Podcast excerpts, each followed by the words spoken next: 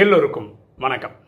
இன்னைக்கு நம்ம பார்க்கக்கூடிய subject the fear of danger பயத்தை பற்றிய பயம். ஒரு நதி எப்படி உருவாகுது ஒரு மழை பெய்ய ஆரம்பிக்கும் போது சிறு துளி பெருவெள்ளமாகுது இந்த நதி என்ன பண்ணுதுன்னா மலைகள் காடு இதெல்லாம் கடந்து கடலுக்கு தேடி வருது. இந்த நதியானது இந்த கடலை பார்க்கும்போது பிரமிச்சு போயிடுது. ஏன்னா கடல் பார்த்தீங்கன்னா எவ்வளோ பெருசு. இந்த நதி இதுக்குள்ளே போகணுமே இது கூட போய் கலக்கணுமே அப்படின்னு ஒரு பயம். திரும்பி போகலாமான்னா அது போகிறதுக்கு தெரியாது போகாது. பயந்து பயந்து பயந்து என்ன பண்ணுது? இந்த நதியானது கடலோட சேருது சங்கமமாகுது. அதுக்கப்புறம் தான் இந்த நதிக்கே தெரியுது இனினா நதி இல்லை நானே கடல் தான் நானே ஓஷன் தான் அப்படின்னு தெரிஞ்சுக்கணும் அது கலந்துக்கிற வரைக்கும் அது ஒரு பயம் இருக்குது ஒரு பதட்டம் இருக்குது நம்ம வாழ்க்கையிலையும் அப்படி தான் ஒரு தெரியாத ஒரு பிரச்சனை சவால் அதை எதிர்கொள்கிறதுக்கு நமக்கு ஒரு பயம். எப்படா அது என்ன பண்ணும் ஏது பண்ணும் அப்படின்னு ஒரு பயம் இருந்துக்கிட்டே இருக்கு. ஏதோ ஒரு தைரியத்தை கொண்டு வந்து அதை ஃபேஸ் பண்ணிட்டோம்னு வச்சுக்கோங்களேன். அந்த பிரச்சனை தீர்வு அடைஞ்சிச்சுன்னு வச்சுக்கோங்க. அந்த நதியானது எப்படி இன்றைக்கி கடல் ஆயிடுச்சோ நம்ம வந்து அந்த பிரச்சனைக்கு சொல்யூஷன் ப்ரொவைடர் ஆகிடுவோம் நம்ம ஒரு எக்ஸ்பீரியன்ஸ்டு மேன் ஆகிடுவோம் அப்படின்னா என்ன? இனி ஒரு வாட்டி அதே மாதிரி ஒரு பிரச்சனை நமக்கு வரும்போது ரொம்ப அசால்ட்டாக ஹேண்டில் பண்ணக்கூடிய தைரியம் நமக்கு வந்துடும் கரெக்டாக ஸோ நமக்கு முன்னாடி இருக்கிறது பெரிய கடலாக இருந்தால் கூட இங்கே வந்தாச்சு ரிட்டர்ன் போக முடியாது இல்லை. லைஃப்பில் வரக்கூடிய சேலஞ்சஸை அங்கங்கே வச்சு பார்த்து தான் ஆகணும். பயந்து ஓடக்கூடாது.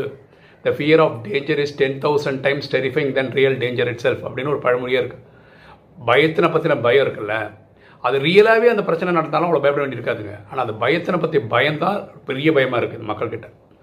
ஸோ இதை ஃபேஸ் பண்ணிவிடுங்க அதுக்கப்புறம் பார்த்தீங்கன்னா எப்படி நதியானது தானே கடவுள் கடல் ஆகிடுச்சின்னு புரிஞ்சுக்கிறோமோ அதே மாதிரி நம்ம வந்து ஒரு எக்ஸ்பீரியன்ஸ் எல்லாம் ஆகிடும் ஏ இதுதான் ப்ராப்ளம் இதுக்கு தான் போய் பயந்துட்டு இருந்தேனா அப்படின்ற ஒரு தைரியம் நமக்கு வந்துடும்.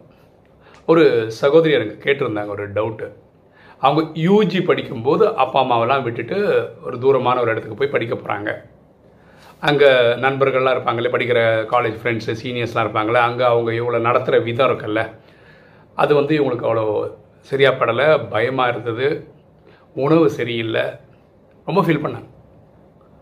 இப்போது யூஜி முடித்து பிஜி படிக்கிறதுக்கு வேற ஒரு யூனிவர்சிட்டிக்கு போகிறாங்க அங்கே இதே மாதிரி வருமா?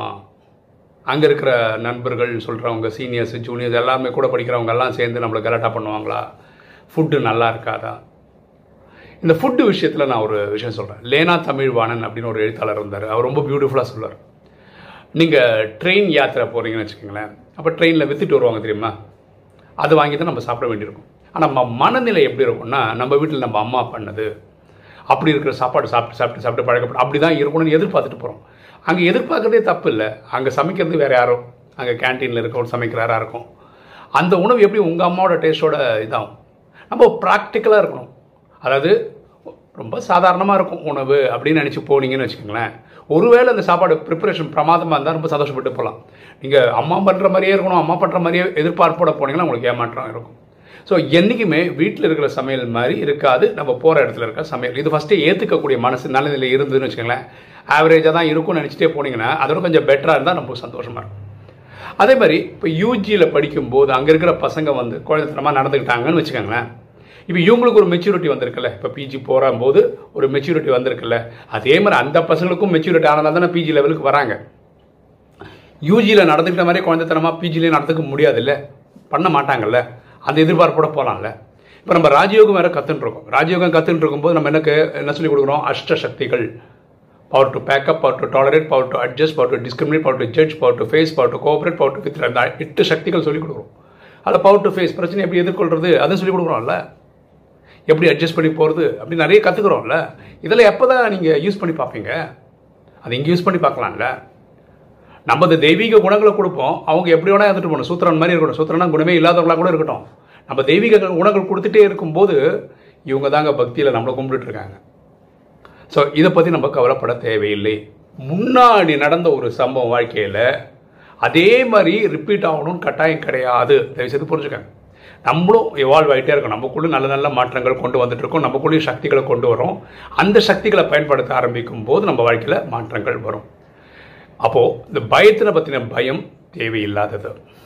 ஓகே இன்றைக்கி வீடியோ உங்களுக்கு பிடிச்சிருக்குன்னு நினைக்கிறேன். பிடிச்சிங்க லைக் பண்ணுங்கள் சப்ஸ்கிரைப் பண்ணுங்கள் ஃப்ரெண்ட்ஸ் சொல்லுங்கள் ஷேர் பண்ணுங்கள் கமெண்ட்ஸ் போடுங்க. தேங்க்யூ